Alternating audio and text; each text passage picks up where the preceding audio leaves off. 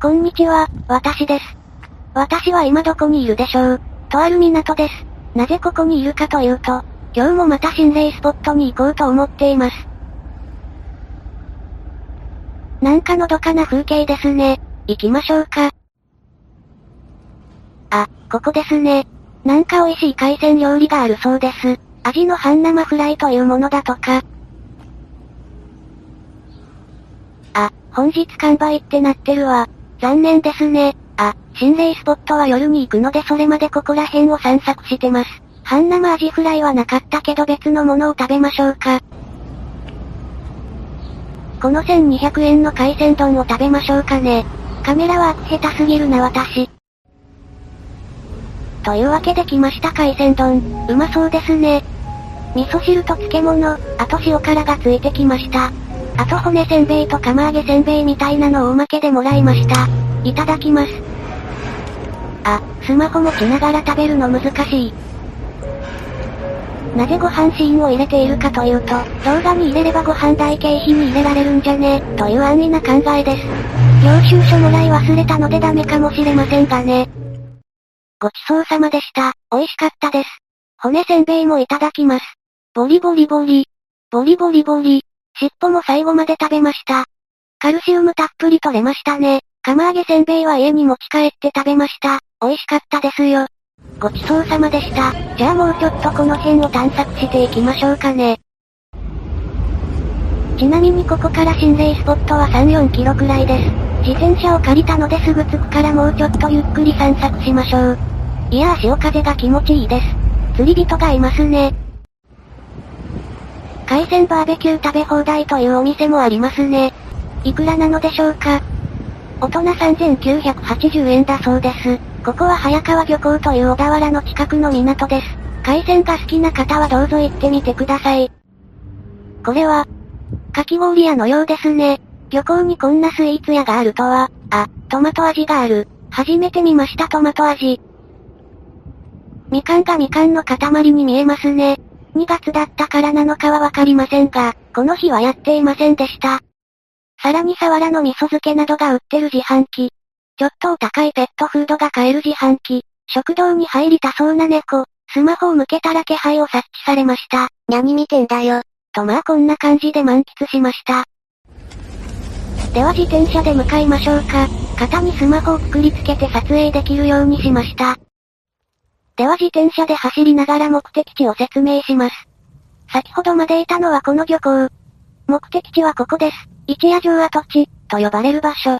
かつて豊臣秀吉が小田原を攻めるために短期間で作らせた城だそうです。ちなみに今走ってるのは、ちょうどこの曲がり角あたりです。右に曲がりましょう。あれ、映像ではわかりにくいですが、これ坂道になっています。今ここなんだけど、もしかしたらここから2キロほど上り坂。いやそんなことないよね。そうあそこの角を曲がれば、きっと平坦だよ。というわけで5倍速ターボ。あれ？むしろ傾斜きつくなってねえかこれ。さらにあの曲がり角を曲がれば絶対平坦ですよこれ。また5倍速ターボ。あ、ここら辺立ちこぎじゃないと進まなくなってますね。ああ、あのちょっと。もう息がきついんですが。てかこのきつい傾斜がずっと上まで続くっぽいんですが、2キロくらい。もうこの時点で途方に暮れましたよ。自転車使えば駅から遠くても行けるんじゃねそう思ってレンタルしたのに、なんで私は電動自転車にしなかったんだよ。というわけでこっから自転車を押しながら登ります。では3倍速で登りながら、視聴者さんからいただいた怖い話を語りましょうか。どうも、突発的に書き込んでいるので手元に写真はないのですが、ご容赦ください。自分の経験と絡めたリクエストです。2チャンネルを除いたことは少ないので、具体的なスレ指定ではありません。体験談として、何か明確なオチがあるわけでもないですが、私は小さい頃祖母によくお祭りに連れて行ってもらっていました。お祭りといえば、やはり屋台ではないでしょうか。私はスーパーボールすくいの屋台を見つけるや否や、そこに飛びついたそうです。その屋台のビニールプールにはスーパーボールだけでなく、お風呂アヒルも浮かべられていました。まだ幼稚園児、幼かった私はたくさんのスーパーボールよりも一つのお風呂アヒルに見せられ、声がビリビリになる寸前まで粘り、やっとの思いでお風呂アヒルを救いました。その日、お祭りで起こった出来事はそのくらいです。家に帰ると、私はそのお風呂アヒルに名前を付けてあげました。アヒルなのでグワちゃん、非常に単純ですが我ながら可愛い名前だと感じます。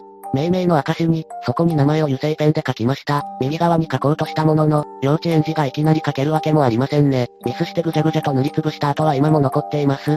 結局左側に、ぐわ、と印、その日は眠りにつきました。打足かもしれないですが、当時の私は同じお風呂アヒルにリボンがついたデザインのものを見つけたら、ぐわこ、も名付け、同じようにそこに名前を書くつもりでした。そんな計画があったにもかかわらず、子供って恐ろしいですね。グワちゃんのことなんて数日後には忘れていました。時は経ち、おそらくあれは私が10歳そこらだった頃のことだと思います。押し入れを整理していると、グワちゃんを発見したのです。可愛らしいまつげもそこに書いた名前も当時のままでした。しかし、違和感が、そこには他に私の書いた覚えのない、グワ、の2文字が書かれていました。それは今の私にも書けないほど綺麗な文字でした。紙にも書けないのに、お風呂アヒルの底ならなおさら、不思議なのはこれだけではありません。その文字はおおよそ油性ペンで書かれたものであったと思われますが、その後あの2文字のみがだんだんと薄くなり、今では完全に消えてしまいました。当時私はスマホを持っておらず、写真は残っていないのですが、母と兄の記憶にも不思議なものとして残っています。オチもない、写真もない、しかも拙い文章で申し訳ないです。ここでリクエストとして、お祭りや人形に関する怖い話が聞きたいと思いました。え、これリクエストの DM だったんですか？視聴者投稿の怖い話で紹介してしまいました。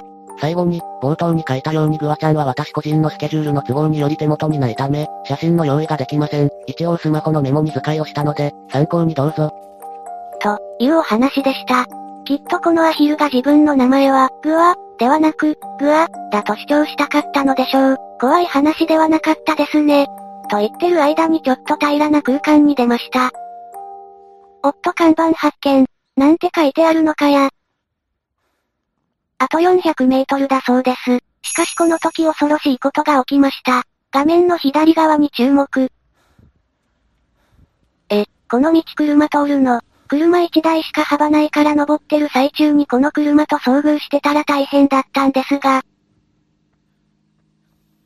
しかもバッチリ今私が登ってきたところを下っていきました。この時点で汗だくで体力がかなりきつかったんですよね。休止に一生を得た気分です。というわけであとちょっと登りましょうか。しかしまたもこの時恐ろしいことが起きました。先ほど見たこの看板どう見えますかね右辺が斜めっているので、右に進めってことなんでしょうが、体力が月かけ余裕のなかった私は気づきませんでした。よっしゃあとちょっとだ、ということで左の道を進むことに、5分ほど登りました。親分かれ道に来ましたね。どっちに行けばいいかこの場でスマホを開き確かめることに、そしてこの道がそもそも間違いだと気づきました。登った道を風を切るように下る私。嘘です。デコボコしてるしかなり急なので、安全に降りましたとさ。そしてここまで戻ってきて正解の道を進み。あ、あとちょっとだ。もうちょっとでゴールできる。ゴール。こうして私は坂を登ることができたのでした。気分的には本当にこんな感じでした。ここが一夜城の駐車場です。あと鎧塚さんというパティシエのケーキ屋さんもあります。平日なので閑散としていますね。多分夕方5時頃だったかな。体力を回復させるため休んでいたら暗くなってきました。では2チャンネルにすれたてをしましょうかね。しかしまたもこの時恐ろしいことが起きました。なんと、規制により書き込みができません。これじゃただ心霊スポットに一人で行った怪しい人じゃねえか。なんかみかんあるし、畜生が、というわけでこの日は動画と写真を撮って、後日にチャンネルにそれを貼り付けた時の反応をまとめさせてもらいます。ちなみにこれはバケタンという、幽霊探知機です。幽霊を探すために買いました。3000円です。こうやってボタンを押すと、探知が始まります。緑が通常で、青系に変わると天使などのいい存在、赤だと幽霊がいる、みたいなことが裏面に書かれていました。あれいきなり水色になりましたね。青ほどではないけどいい存在がいるようです。これは期待大です。入り口でも反応しました。ではここからは後日立てたスレと合わせていきます。ちなみにライトも新しく買いました。4000円しましたね。暗闇でもバッチリ見えます。ちょっと前に心霊スポット行った時の画像貼る。行ったのは一夜城と呼ばれる豊臣秀吉が建てた城の後、落ち武者や火の玉が出るって話だった。入り口。箱根、当然マムシに噛まれてきただろうな。反応が返ってきましたね。メイドあげたら女の子いっぱい映ってて笑った。嘘つけ、小田原です。マムシは冬だからいないでしょ。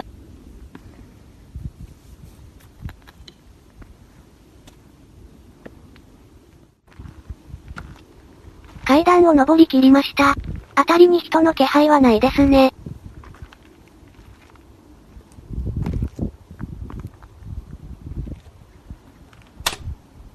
やべえの映ってるな。今すぐ写真消してお払いしてこい。なぜみんな嘘をつくのでしょうか。この後みんな死んだんだよね。みんなって誰やねん。とりあえず道なりに進むことにしました。綺麗に舗装されていますね。まあ心霊スポットと言いつつも、ここは普通に観光スポットですからね。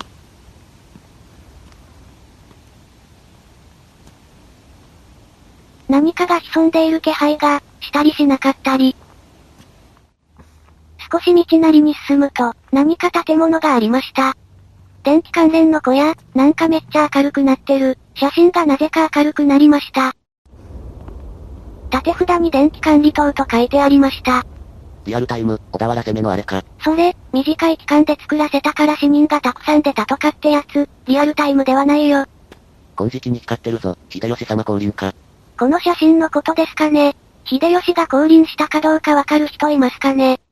なんルーメンこれやば。ルーメンとは明るさの単位です。ちなみにライトはマックス2000ルーメン。アマゾンでいい感じのが800円引きくらいで買えました。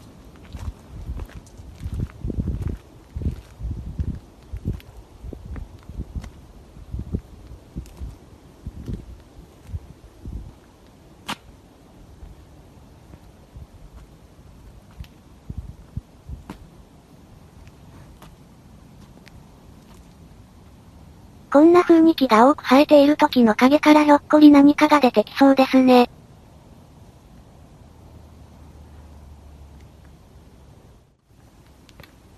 そんな眉唾の場所じゃなくて平野正門首塚やお祝い成田宮神社で一晩過ごしてほしい。そのうち行ってみるのもありだね。特に平野正門首塚は行ってみたいです。登り切ると開けたところに出ました。皆さんに見ていただきたい。こんなに遠くまでライトで見通せるんですよ。前回使ったライトはあまりにしょぼくてひどかったですからね。これだけ遠くまで見通せるなら、遠くから不審者が走ってきても余裕で逃げられますね。道なりに進むと明かりが見えました。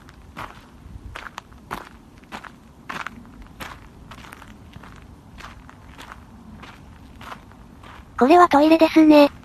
反対側は特に何もありませんでした。反応あると嬉しいなちら、トイレ発見、反応が少なくて悲しい。やっぱりリアルタイムの方が良かったな。首塚は外で見たけど、やっぱりふざけちゃいけない場所だね。有名な心霊系 YouTuber さんですね。中に入ってみましょう。じゃあ女子トイレに、嘘です。男子トイレです。ここでも一枚パシャリ。なんで明かりついてる便所の中までライトで照らしてるんだよ。人玉は照らせば出るわけじゃないんだぞ。本当になんで照らしているんでしょうね。トイレになんかいるぞ。な、何がいるってんだい？さてここでお化け探知機を使ってみましょう。ポチッとな。動画で撮ると光が何とも言えない映りになりますね。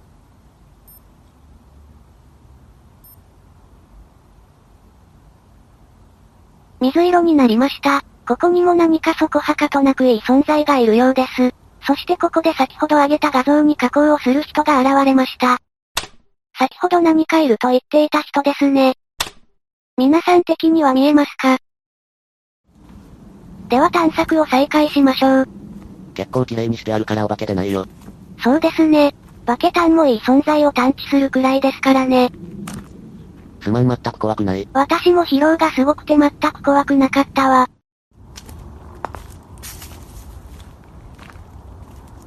こっちに道があるように見えますが、特に進めそうな感じではなかったです。むしろ崖になってたかもですね。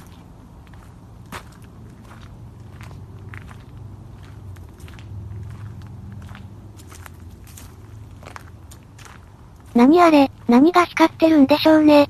現地にいた時は気づきませんでした。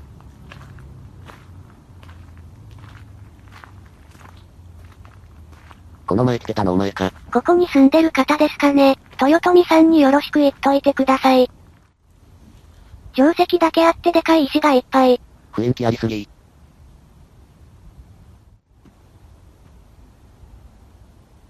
石垣に使われていたであろう石が散らばっています。根っこがすごい。よく一人で行けるな。幽霊うんぬんなくても怖いわ。なんかありますね。これは、氷炭を模したものでしょうか。何か建物があります。行ってみましょう。なんか神様祀っていそうな建物。手入れがされているようですね。ちょっとお賽銭を入れておきましょうか。1円です。あ。失礼しました。1円入れておきました。神様お願い叶えてください。1枚目に4変わるな。う、嘘だ。皆さん顔見えますかねさてここでまたバケタンを使いましょう。神様パワーがあるならきっと反応があるんじゃないですかね。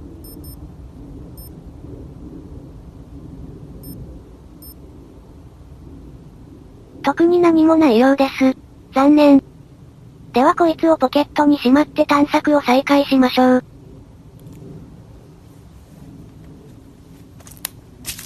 今の音なんでしょうね。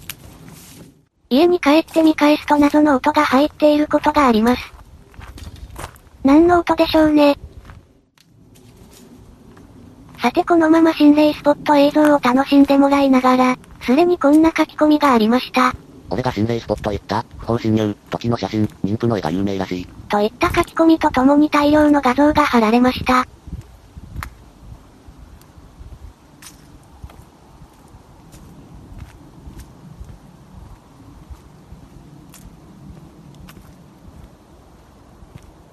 なぜ妊婦にこだわるのでしょうね。てか微妙にうまいのと高いに笑った。それは滋賀県、ホテルセリーヌだろ。伝説の落書きやん。お、お前俺よりいい感じの画像貼ってんじゃねえよ。不気味だなマジで。などと反応がありました。開けた場所に着きました。広場とそこに生えてた日本のでかい木。なんかめっちゃ綺麗に撮れましたね。オリオン座綺麗。オリオン座 ?iPhone は星も映るんですね。動画だとうまく映りませんがね。さて大体見終わったのでそろそろスタート地点に戻りましょうか。なんかこのスレ開いたら左肩重くなったからなんかあるよ。肩こりじゃないでしょうか。暗い道はいいねー、怖くてさ。と上げた画像に反応する人がいました。あばばばばばばばば。何の光だろう、遠くの山の明かりかな。それよりメイド上げるとなんかこっち見てるのがやばい。あ、こうして見ると誰かがこっちを覗いているように見えたり見えなかったり、明るさ調整すると、こんな感じです。ちなみにこのシーンの動画はこちら。ここら辺ですかね。カメラさんもうちょっと上映してください。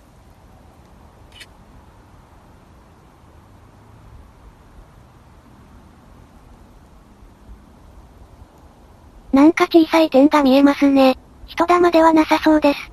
遠くの山かなんかの明かりでしょうか。そしてそろそろ終わりと思って歩いていると、なんか石が積まれていた、才の河原かな。これは何でしょうね。平べったい重ねやすい石です。うんこの化石だな。違います。しかしまあ、立派なとこやね。観光地ですからね。駐車場が見えてきました。この歩きづらい岩だらけの場所ともおさらばです。いやー、今日は大変だったなー。まあこれからさらに坂を自転車で下るんですけどね。帰りはもっと大きい道路を通って帰りましたがそっちも十分急な坂でした。親松ぼっくりだ。こんにちは。さあ終わりと思ったその時でした。この入り口に近い場所に、何かあります。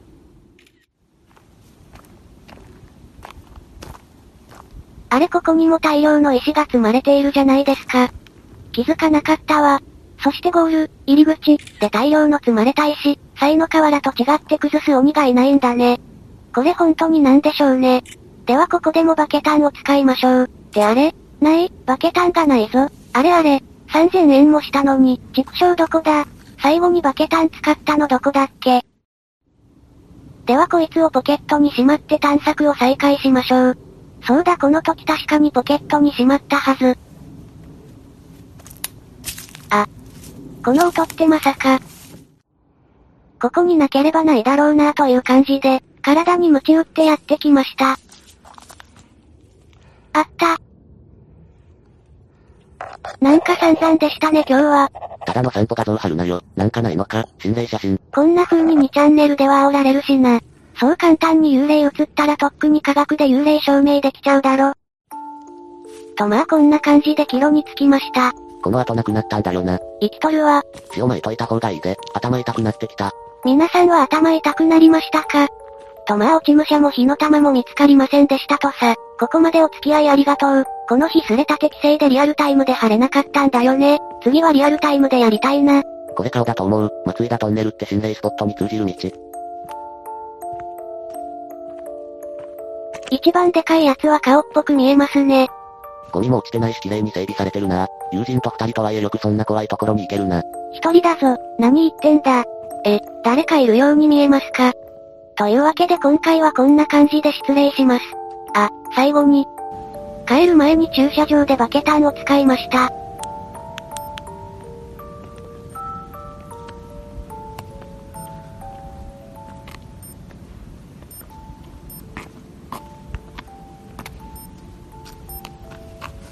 あれ、めっちゃ青く光って音も鳴るんですが、こんな反応あるって知りませんでした。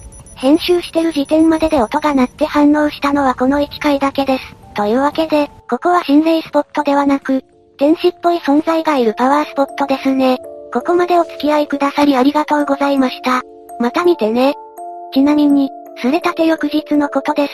怖い話系まとめサイト、不思議ネットさんでスレがまとめられてました。いやーとうとうまとめられてしまいましたね。